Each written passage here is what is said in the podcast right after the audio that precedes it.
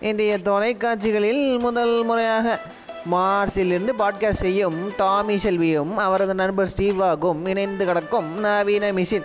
அஃபண்டா எங்கள் அட்ரஸ் தேடினீங்கன்னா அது கிடைக்காது. ஏன்னா நாங்கள் மார்ஸ்லேருந்து பாட்காஸ்ட் பண்ணிகிட்டு இருக்கோம். இணைந்த வரைக்கும் ஒரு ஆஜ் மசாலா. அடா ஆமாம்ப்பா ஆமாம்